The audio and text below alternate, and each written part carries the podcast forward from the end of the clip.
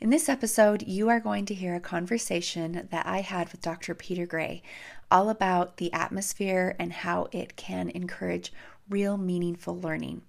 There were so many good things that we discussed that I didn't want to try to put it all into one episode. I also didn't want to cut it down to less than an hour. So I am splitting it into two separate episodes. This is the first half of our conversation, which includes real life learning and how school environments actually don't foster real meaningful learning, and how real life, living in the home, living in the community, is going to help springboard that learning more so than in the artificial environment of a classroom. I hope you enjoy this conversation as much as I did. You're listening to Simple Wonders, the podcast for parents who want to raise happy, curious, lifelong learners. Hi, I'm your host, Jessica Smith, certified family life educator and mama of three. Join me as we explore simple tools to nurture your child's heart and mind.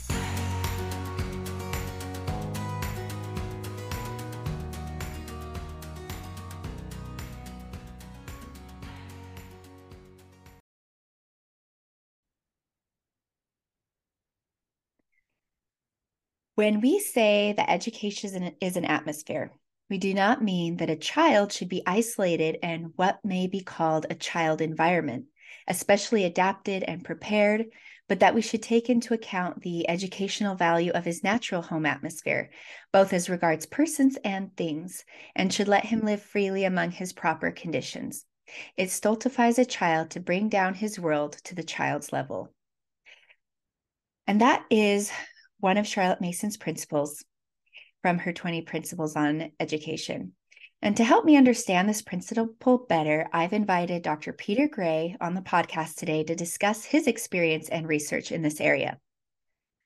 Peter Gray is a research professor of psychology and neuroscience at Boston College who has conducted and published research in behavioral biology, developmental psychology, anthropology, and education. He is an author of the book Free to Learn why unleashing the instinct to play will make our children happier, more self reliant, and better students for life. Welcome, Dr. Gray. Thank you for being here. Thank you for inviting me. I'm very happy to be here. So, Dr. Gray, in your book, you talk a lot about children learning better from their natural environment, like home and the community, and that traditional education is not preparing kids for the real world. Can you tell us more about your research into compulsory or traditional education?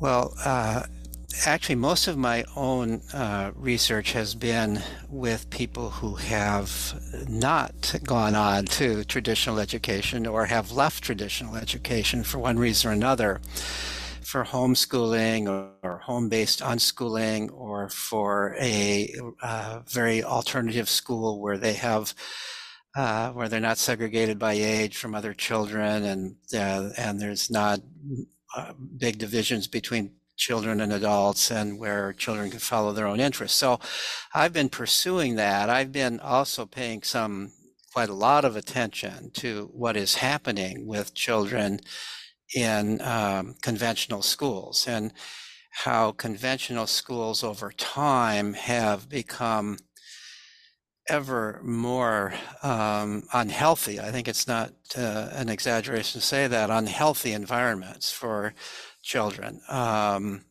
so, uh, so I can maybe I can start by talking a little bit about the evidence of of how um, uh, of how conventional schools are actually harming children.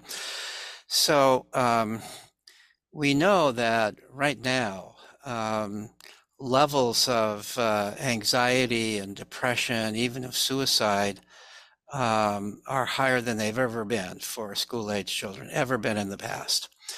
And um,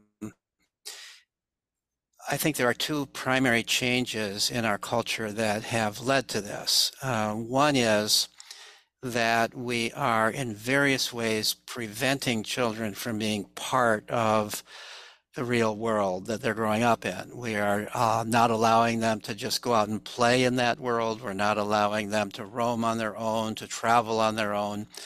Um, this is the first time, well, the last few decades, we've been gradually restricting children's opportunities to be out there in the real world.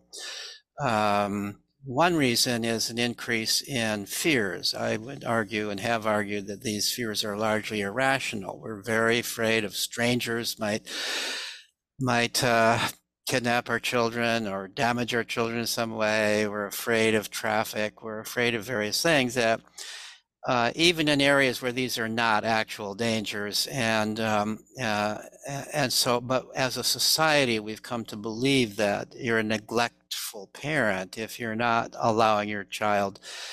Uh, if you're not preventing your child from um, exploring and playing and um, in acting independently out there in the real world, so that's part of it.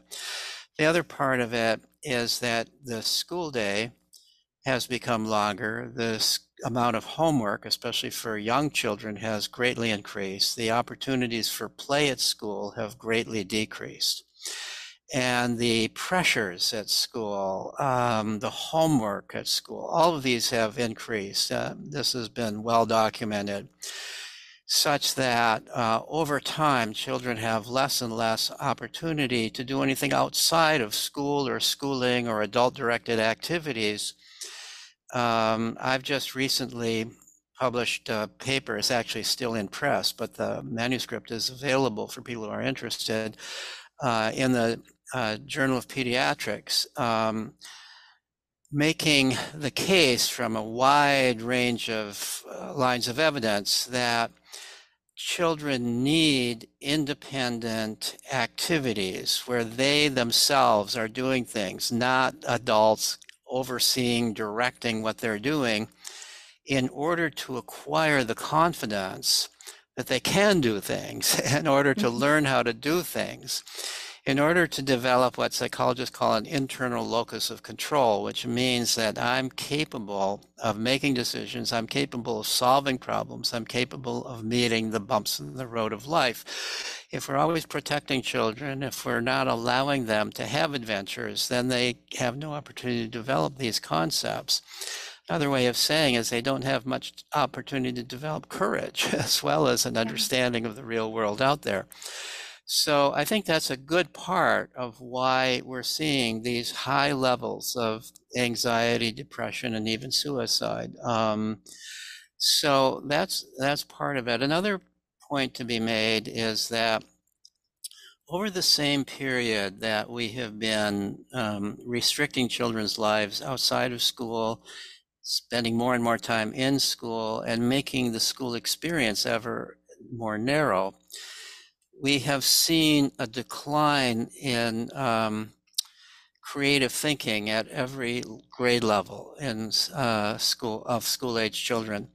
Um, this has been tracked by a researcher whose last name is Kim, who um, a few years ago analyzed scores on a standardized test of creative thinking, Torrance's test of creative thinking, which have been given to children over many decades in normative groups of school age children it turns out this is a very valid test uh, because there's uh, data showing that children who score high on this battery of tests are far more likely as adults to make true creative um, uh, contributions to society. They're more likely to start new businesses, more likely to make new inventions, more likely to write novels, more likely to do the whole thing, whole range of things that we regard as creative contributions to society. Uh, this is the best predictor we have of that, better than IQ, way better than grade point average in school, and um, better than teachers' predictions of who will be creative. So it's interesting to note that ever since um, the early 1980s, scores on this battery of tests have been going down. Um, and they have gone down quite dramatically over time. And to me, it's no surprise when you take away the opportunity for children to play and do creative things, you take that out of school and you also take opportunities to play and do creative things outside of school because you're constricting children's lives even there. Um, no surprise that the ability to think creatively and solve problems creatively goes down. So that's some of um, some of what I could say. I could go on forever, obviously. Well, also, one of the reasons we know that school is part of the problem, a big part of the problem, is this. Um, I said that the rates of suicide, the rates of anxiety and depression are at record levels now. It turns out that these rates all track the school year. So when during school vacation, uh, anxiety goes down, depression wow. goes down, suicides are cut in half among the suicide rate is cut in half among school age children. So I first got whims of this from um, from colleagues who are who are um, child psychologists who say, you know, my business dries up in the summer. The kids are okay then. so, you know, it's when they're in school that they're suffering. And then uh, one another line of evidence comes from a study done by the American Psychological Association a few years ago called Stress in America, in which they surveyed people uh, across all demographic groups and all age groups. Um, for how uh, stressed they felt over the past uh, X amount of time. And um, what they found was that teenagers in school were the most stressed out people in America. And 83% of them, when, when asked, attributed their stress to school. Uh, when they did this same survey in the summer, they found that the number who said that they had experienced severe stress over the past week or, or two or whatever the length of time that was asked for in the survey, I forget that, um, was uh, cut in half. So, um, so the evidence is pretty clear. School is uh, a major source of anxiety, depression, and most uh, tragically, even suicide for young people. Wow, I I had known that stress was so high, stress and anxiety among young people was high, but I didn't know that it was during the school year. Yeah, the highest. I did. I yeah. had no idea. That is it, fascinating. It doesn't disappear in the summer, but it is greatly reduced in the summer. Yeah. yeah. Yeah. So, what do you, in your opinion, what is it about school that is so stressful for kids? Because it's not just being somewhere away from home, it's actual the way that it's structured that is making it so difficult for them to to relax and to learn and to grow. So the way I sometimes say this is uh, when I'm talking to adults is imagine that you had a job that had these characteristics. Everything you do is micromanaged. You're constantly being told what to do. You're constantly being evaluated. You're constantly being compared with all of your workmates to see who's better and who's worst. You're constantly being shamed in front of everybody else if you don't perform as well as other people, not because necessarily because people are deliberately shaming you, but simply because everything is be, being made public and there's a constant comparison. You can't get out of your seat without permission. You can't even go to the bathroom without asking for it. If you consult with your colleagues in this job, it gets called cheating. so, uh, how many adults would accept a job like that? There's a, I've done some uh, searching into the literature on what uh, kinds of jobs people like, people hate. This is exactly the kind of job that would be in the category of I hate this job. I would never work at this job. You'd have to pay me a million dollars and then I would quit. So that would that's what we and do just, to children. Just to add to that, um, what if you had coworkers that you had an adversarial relationship with? They were threatening you, you felt unsafe, but you were never able to quit that job. Um, it could be very stressful if, you know, in that case as well. That, that's right, and you don't, and um, I, I, think that that's also part of it. So you, you, might also add, suppose you had, suppose all, I mean, these are some of the, I mean, what I've described as some of the most dramatic, but suppose all your coworkers were exactly your same age. You know, yeah. why would you want that? I mean, I, I, I want some coworkers quite a bit younger than me, and be nice to have some that are older than me. We, yeah. we can, you know, our differences add up and help us out, and so the um, the other thing, yeah, I, I think what you're getting at is the following. I think school, among other things, is a breeding ground for bullying uh, for a number of reasons. One is um, the age segregated nature of school promotes bullying. I've done research on uh, age mixed play and uh, compared it to uh, when children are just playing uh, with others their same age. Uh, and bullying is much less in age mixed play. Somehow, the young, the presence of younger children brings out the nurturing instincts in older children, mm-hmm. so that they're not only kind to the younger children, which we would expect them to be, but they're also kinder to one another when younger children are around. Um, I think, from an evolutionary perspective, that's quite natural. Um, we in some sense as children get older especially by the time in their teenage years they're kind of practicing to be parents and uh, and younger children kind of bring out that caring instinct um, that is part of human nature and essential to our being parents e- eventually. So, uh, so that's part of it. When you segregate children by age, and especially when you do that in an environment that's fundamentally a competitive environment. I mean, school is founded on competition. The whole motive in school is competition. Can you do can you do better than other people? Can you can you do better than the curve? Can you get an A while other people don't get an A?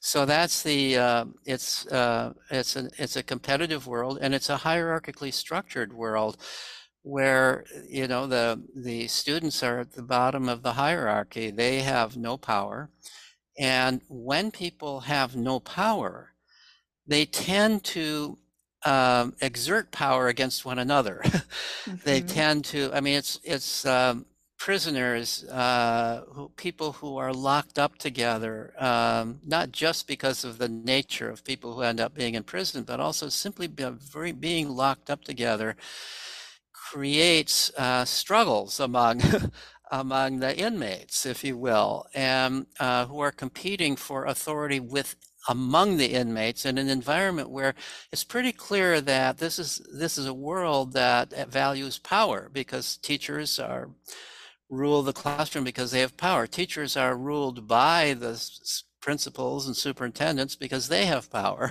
Mm-hmm. So children are at the bottom of this hierarchy, and that's um, a recipe for uh, for uh, bullying uh, among among them.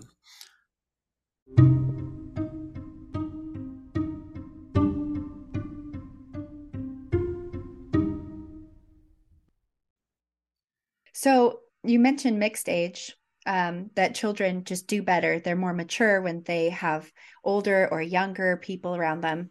And um, I just remind me of your book. You go through for the first part is a large part talking about uh, how people learned before there was compulsory education. And I, I mean, it's only been was it 200 years, maybe give or take, that yeah. we've had mandatory education. Um, mm. and we kind of think we don't really realize that people learned what they needed to know for life without having to go to school for seven or eight hours a day. Can you talk to us a little bit about the, I guess, um, anthropology part of this? How did people learn um, in the real world? Yeah, well, let, let, me answer that in two ways. Since you mentioned the anthropology part of it, let me start off with um, research into hunter gatherers. So mm-hmm. during um, most of our existence as human beings, we were all hunter gatherers. before agriculture existed, um, all the time before 10,000 years ago, we were all hunter gatherers. And so it turns out there are a number of groups, actually a fair number of groups that survived as hunter gatherers into the middle and even the late um, 20th century and were studied by anthropologists. And um, I got interested in what those anthropologists had found because I was curious about how children learned in those mm-hmm. cultures. Did they did the adults deliberately teach the children? Did they have anything comparable to what we call schools? Did they? Um, and it was, and so I I did a survey of uh, anthropologists. A graduate student of mine and I did a survey of 10 anthropologists who among them had lived in seven different hunter-gatherer uh, cultures in um, on uh, four different continents and what we found, what every single one of them said when we asked about how children learned was um, that children are free to play and explore all day long. They're not segregated off from adults, uh, but they uh, observe what what adults are doing. They uh, are part of the real culture that is existence. They're never there's never any place where adults are that the kids can't be. Mm-hmm. So they can see what adults do very directly. And um, they're very curious about adults. They pay attention to adults and, and also, even more so perhaps, attention to older children because they're never segregated across age. They're always playing in age mixed groups. The bands are fairly small. So even if they wanted to segregate by age, they, there wouldn't be enough kids your own age to do that. So you're always playing across fairly wide age age groups. And when they're playing together, the younger children are always learning from the older children, and the older children are, in some sense, caring for and in a very informal kind of way teaching the younger children as they explain things to the younger children or correct and, in when they're playing together um, bring them up to higher levels of play. So um, that's how children are learning in hunter-gatherer and they play at the very at they, they kind of automatically nobody has to tell them to they play at the activities that they can see are very important to their culture. So they play at hunting by whatever methods the culture uses for hunting. Uh, they play at digging up roots. They play at games that involve identifying plants and animals. They play at the music and art of the culture. Uh, they play at building huts. They play at all the kinds of things that they see uh, by watching the adults and the older children are uh, part of what life in this world I'm growing up in is. So that's how presumably children always learn. So I've argued that there's sort of two most important educative drives that all children are born with. One is curiosity to understand the world around me, what's out there, and especially curiosity about other people and what other people are doing. And the second is the drive to play, which is um, the drive to uh, do things that uh, are in some way modeled after the things that you observe out there in the world play is uh, practice for practice of skills. There's sort of the way I think of it is there's sort of two aspects to education. I think anybody would agree with this. We need to acquire information, knowledge, understanding, and we need to acquire skills. These are somewhat different categories of education. Mm-hmm. Yeah, so, yeah, so um, curiosity serves the function of acquiring knowledge. mm-hmm play serves the function of acquiring skills, practicing skills until you're good at it. That's why children have these extraordinarily strong drives to explore and to play. And these become very clear, very apparent when, um, apparently, when one observes children in a hunter gatherer culture. I haven't directly observed them, but this is what I hear from the anthropologists who have. So that's what I can say about hunter gatherers. But let's say, let's go back maybe 200 years uh, instead of uh, thousands of, of years of, of human history. So what, what, when, when before schools were started, of course, the printing press had been invented. Reading was out there, numbers were out there. People were reading, people were doing them. It's it's not very well known. We always think schools were developed in order to wipe out illiteracy.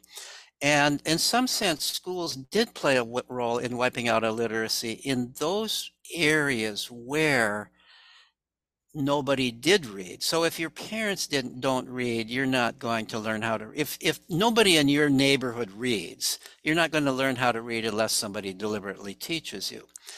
But it turns out that already by, by the 1600s, and certainly by the 1700s, and certainly by the 1800s, um, there were lots of people who could read. And it wasn't just the very wealthy who could read, lots of people could read.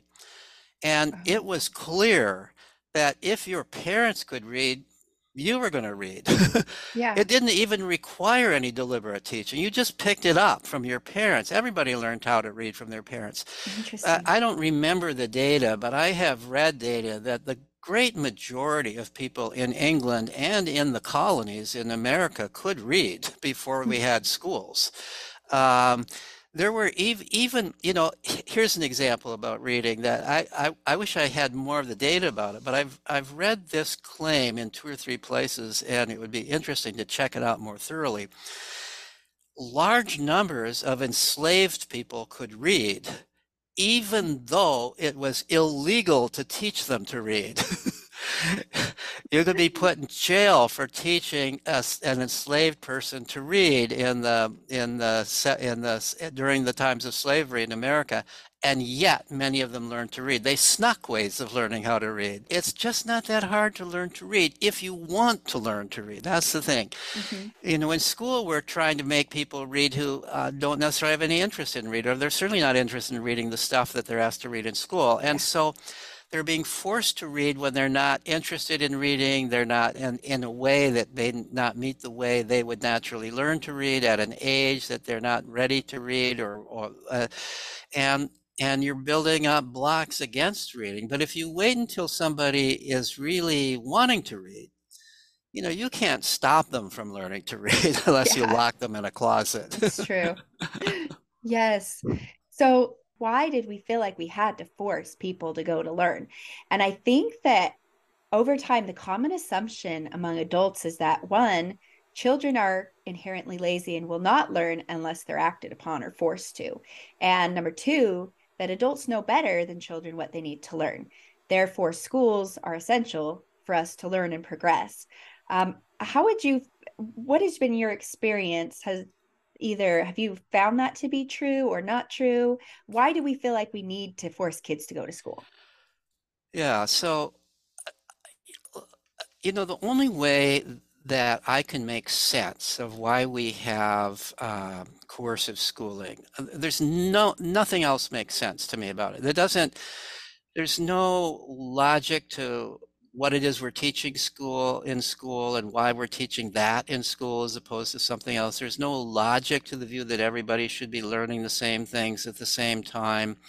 There's no logic to why let's say everybody at high school ought to be studying quadratic equations when almost nobody ever meets a quadratic equation in ever in their life and yes. even the teach you know there's there's no real logic to it there's no all the science that we have about learning tells us that the conditions in school are the worst conditions for learning.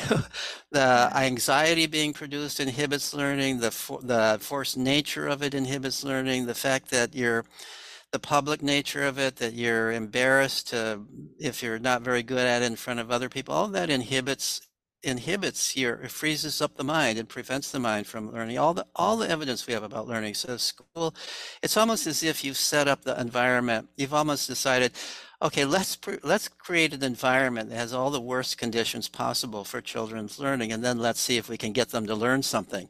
So it, it, so here's the only way that I can understand it. I I only really began to understand why we have schools the way we do when I began to look into the history of schools. The schools that we have today are really the direct descendants of schools that were created by Protestant uh, during the Protestant Reformation um, in the that began in the 17th century or kind of really reached its stride in the 17th and then into the 18th century.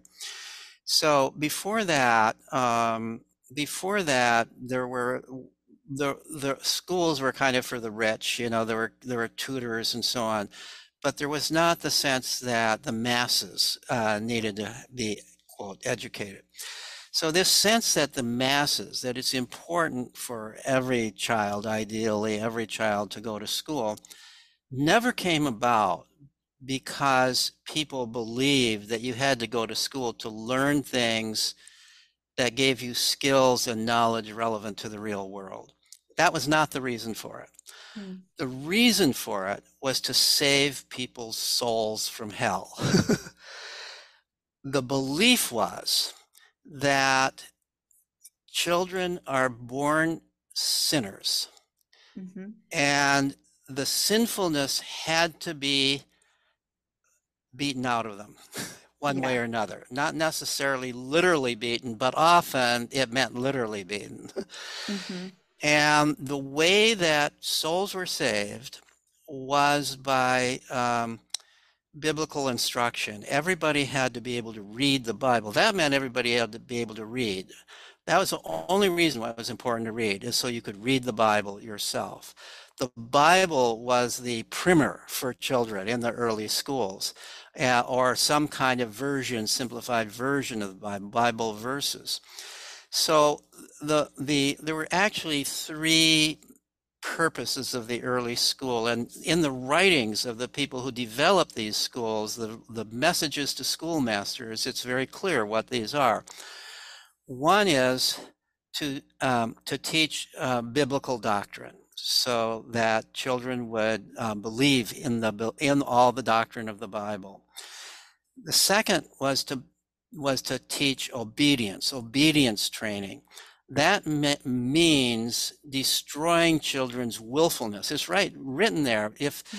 y- your job as a as a schoolmaster is to undermine the child's will and reshape it in the terms that you that that on the terms of the church mm-hmm. basically mm-hmm. was what was said and the third was to teach reading so that people could read the bible themselves that that was it and uh, over time, so schools were formed for the purpose, and now schools were formed in a way that made sense for that purpose, right? Because one way that we know that you teach obedience is by setting things up where you have to obey. I mean, the only way, and even today, I argue that the primary lesson in our schools today is obedience the only way you can fail, truly, the only way you can fail in school is not to do what you're told to do. If you mm-hmm. do what you're told to do, you'll at least pass, right? The only way that you can pass is by doing what you're told to do. Mm-hmm. And so obedience is the still the number one thing. The person, no matter how smart they are, no matter how much they're learning, if they don't obey and do the things that the teacher is telling them to do, they'll fail. Mm-hmm. So obedience is the clear primary message.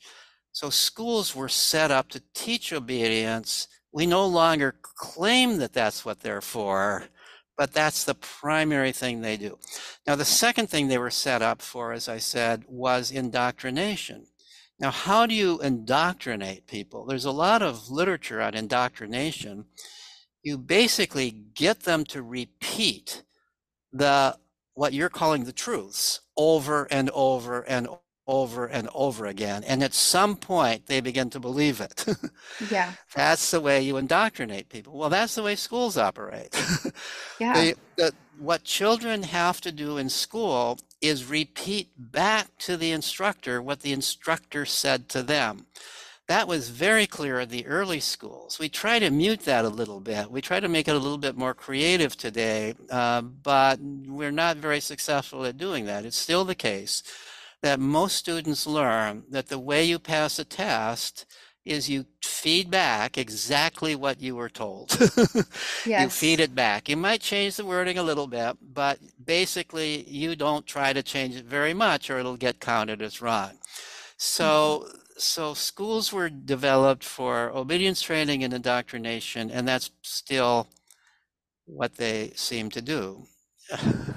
yeah, yeah. Well, and I mean, since um, is it the mid 20th century, religion, or at least the Christian religion, has been taken out, but it's been replaced with other things that we want children to like be indoctrinated with, right? That's, like just That's right. Right. I, I, I wouldn't necessarily say so. I think that I think that most school teachers, most school leaders today are enlightened enough that they are not deliberately, at least, trying to indoctrinate children in any particular way.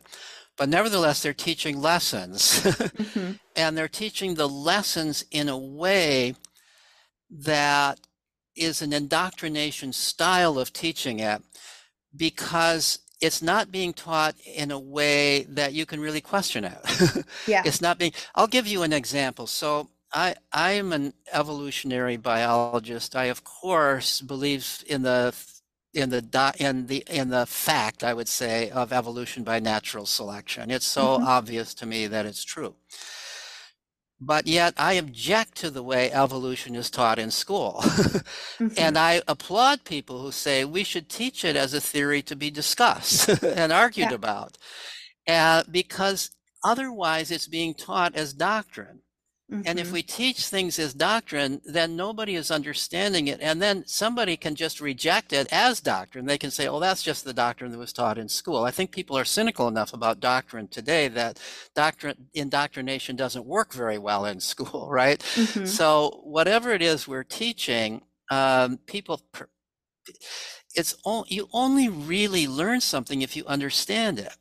So I and understanding requires the ability to question it. Is this really true? Why is this true? Well, what if what about this? What about that? I think that if, if schools are not set up such that everything that is regarded as important to understand isn't being discussed and argued about and presented in a way that invites everybody's opinions about it, then it's indoctrination. Mm-hmm. it's not intellectual development. It's just something else to memorize and then probably forget later on.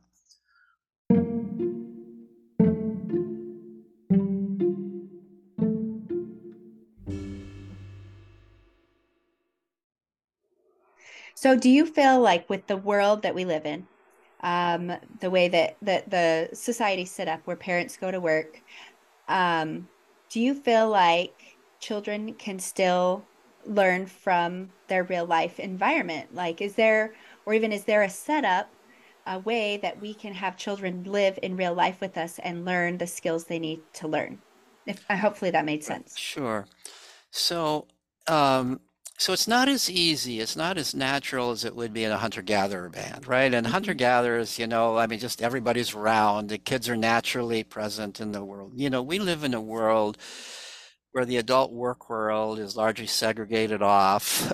Many yeah. kids don't even know what their adults, what their parents do at work. If they, you know, they're so uh, we live in a world where um, where uh, we live in isolated houses. It's not public what other people are doing, and so on and so forth.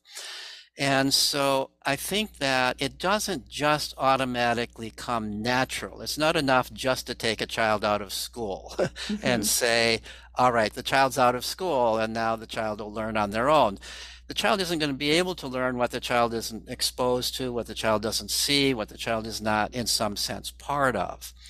So, um, in my from from my research, um, there are kind of two general routes that one can go if you want an alternative to a curriculum-based school where children are required to learn things regardless of their interests and so on. One is homeschooling by especially to the degree that you're homeschooling by the method that's often called unschooling where the child is where you're you're allowing the child to decide what they're interested in and you are facilitating the child's interests. I think almost all homeschoolers go in the direction of unschooling, not all the way in the direction of it by any means, but but it's very hard for, for, people who are homeschooling their kids. They uh, they realize that my child isn't that interested in this particular book that's in the curriculum, but my mm-hmm. child is really interested in that other book. So why not let my child read that other book? So you kind of fall into the uh, understanding that your child learns best and is happiest best if you let your child choose what they're what they're doing and studying. Mm-hmm. Now, this only happens, can happen, of course, if uh, the parent um, has sort of the enlightenment and understanding and resources that can make that possible. That doesn't require a lot of money, but it re- does require some time from the parent, especially for, for younger children and it requires that the parent be the kind of parent who's willing to listen to the younger child is willing to be part of the is willing to take time to help integrate the child into the community homeschooling is, is a little bit of a misnomer so people have the impression it all takes place at home you know that, yeah. the child is locked at home yeah. but i think for successful homeschooling it works best if the if the family is very much involved in the larger community and then the child gets involved in the larger community and the child gets to know a lot of other people of all ages adults and children by virtue of the connections that at first have to come through the family because the, little child isn't going to be able to go out and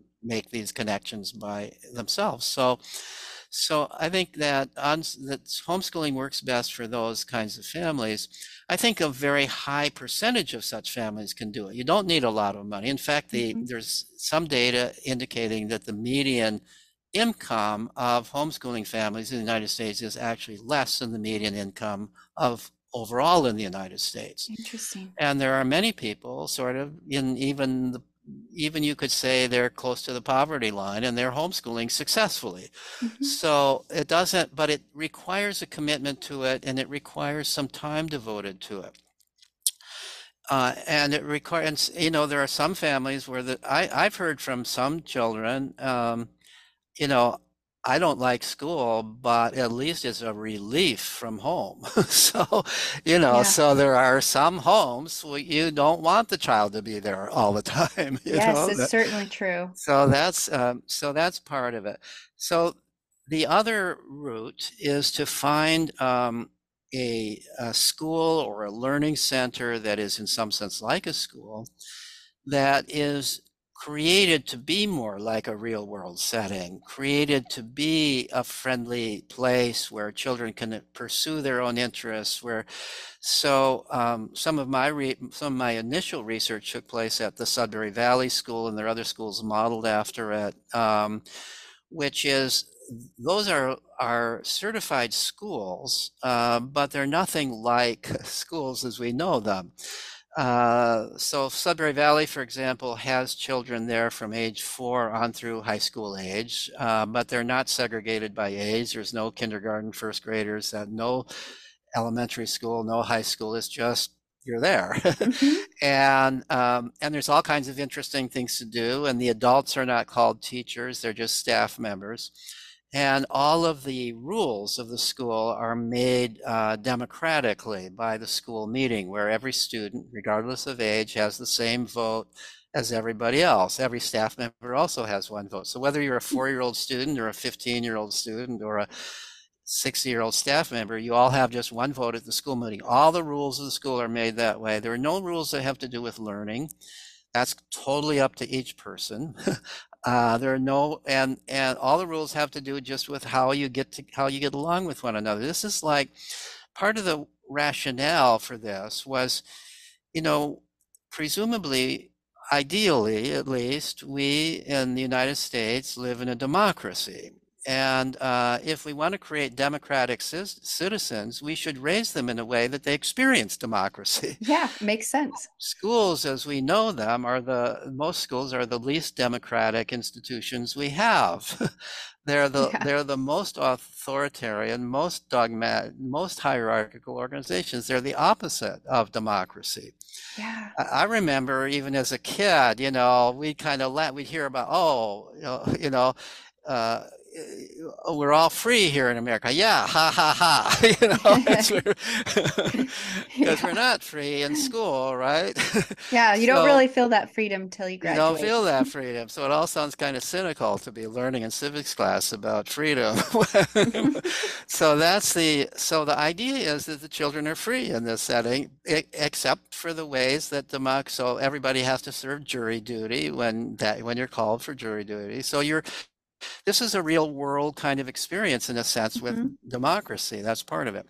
It's also real world in that you're not segregated by age and you're not segregated from adults. There's no place adults can be that the children can't be. Uh, children are privy to everything that goes on in the school as the and and the adults don't interfere with what children are doing generally unless the children ask for help doing something. Uh, so it's an environment that um, uh, and also the there are kind of tools present for all those kinds of activities that are important to the culture. And if people feel they need some new kind of tool they can bring it up to the school meeting about purchasing it. Um, so it, it is a, and and so this is one way where the children are away from home during regular school hours but they're in a very different kind of environment. There are now um, a lot of learning centers that are somewhat similar to this, but are not certified as schools. So those learning centers are really for homeschoolers. So people who mm-hmm. are legally homeschoolers. but they're not spending most of their school, the, the so-called school days at home. They're spending them at the learning center where there are many other children, where there are adults, where there are things to do. Sometimes courses are offered, but the courses are optional and they're mm-hmm. often shaped by the students in accordance with what, what their needs are. So these, there is a growing number of these. And as the number of homeschoolers increases, there's more and more of these as as you need once you've got a lot of homeschoolers in any given community many of the homeschoolers want some place where their kids can get together and mm-hmm. uh, get to know one another maybe just one day a week maybe two days a week maybe five days a week right? So it varies um, in some of these centers you can go for as many days as you want. So that's um, also growing. That you know i might note, and you're probably aware of this, that homeschooling has been increasing dramatically in recent yes. years. Uh, COVID really tipped the balance towards homeschooling. And um, the, before COVID, uh, there was a Gallup poll that showed that 5% of families with school age children were homeschooling at least one of those children.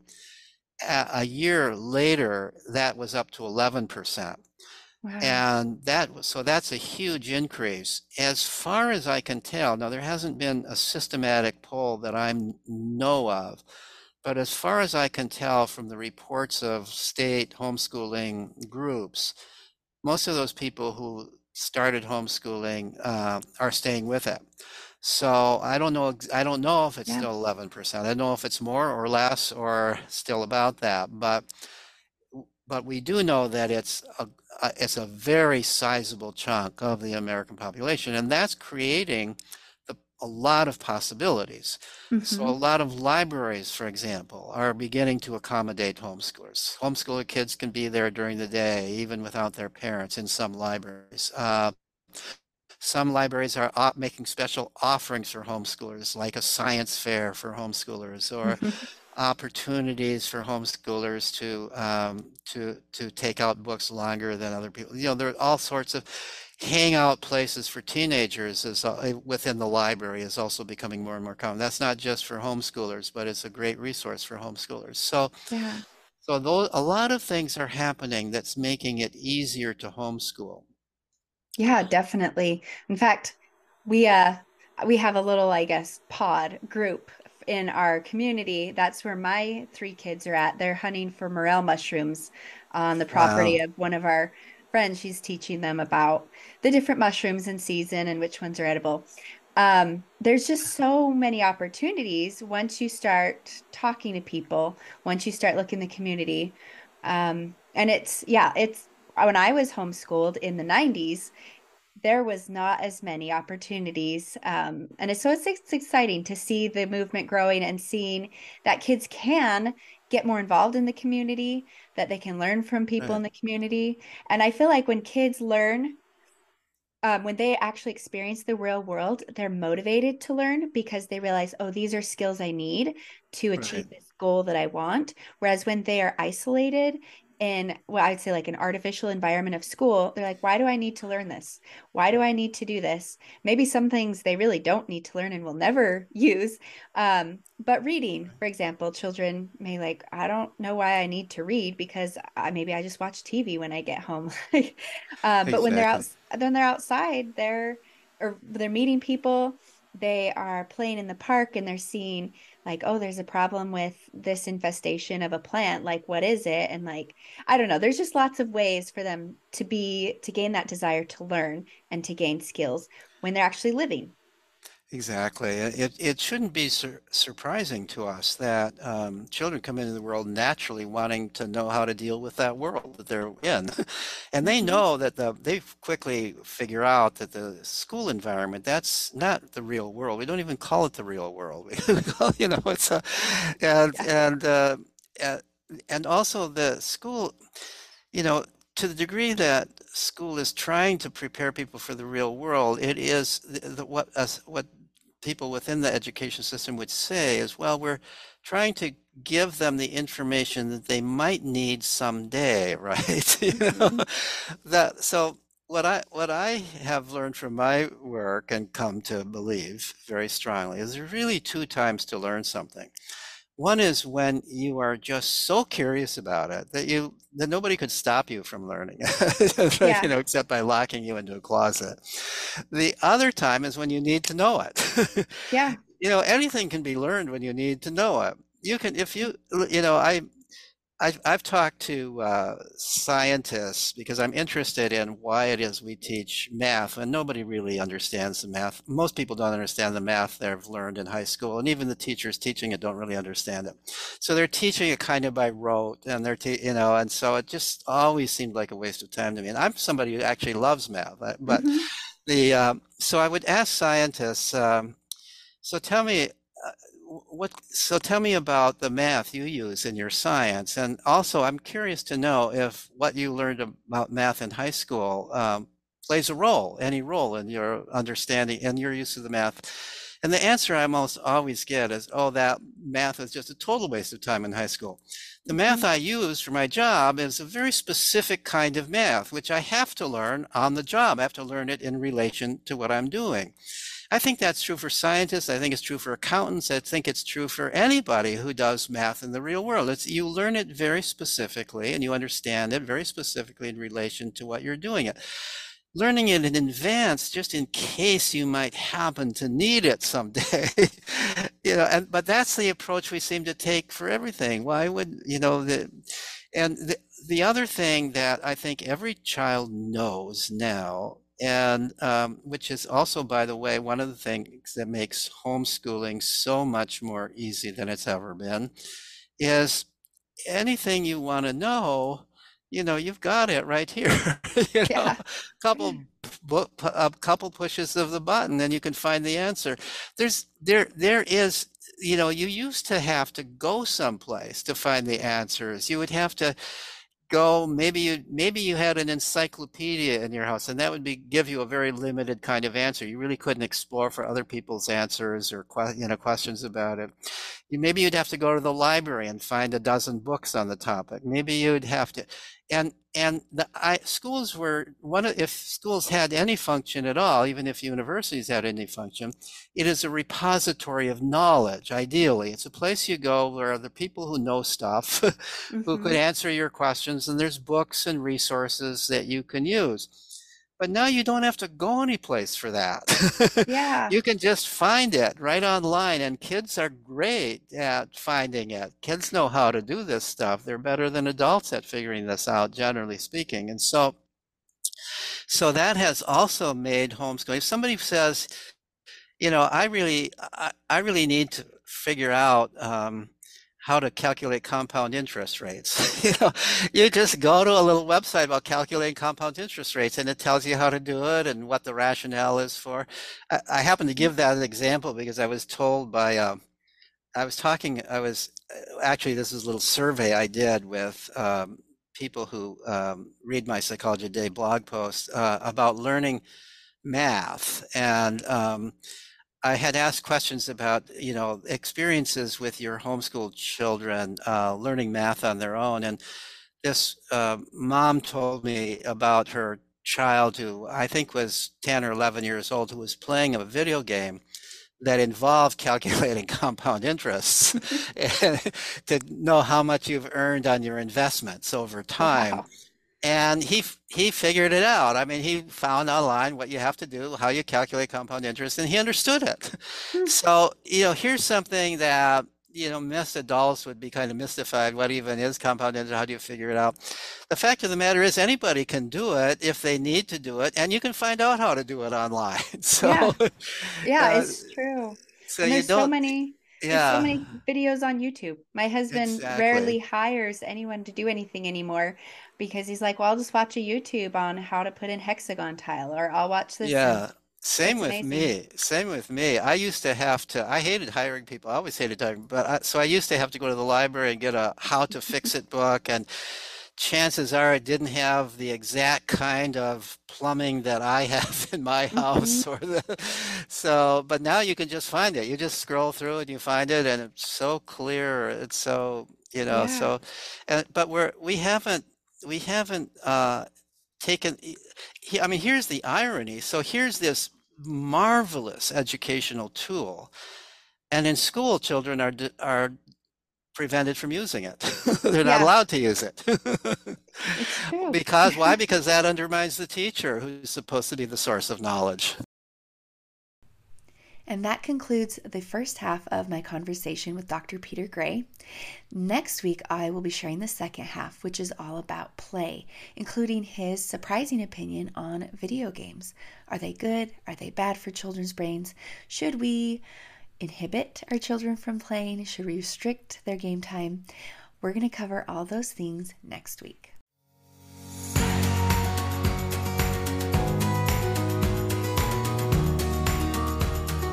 You can find this episode's show notes, as well as more information about this topic on our website, www.simplewonders.org. If you enjoyed this episode, please consider subscribing and or rating the podcast. Or even better, share it with friends or family. If you'd like to further support our work here, you can donate by clicking the link in our profile. Thank you so much for being here. I can't wait to discuss our next topic. Until then, go out and work some wonders.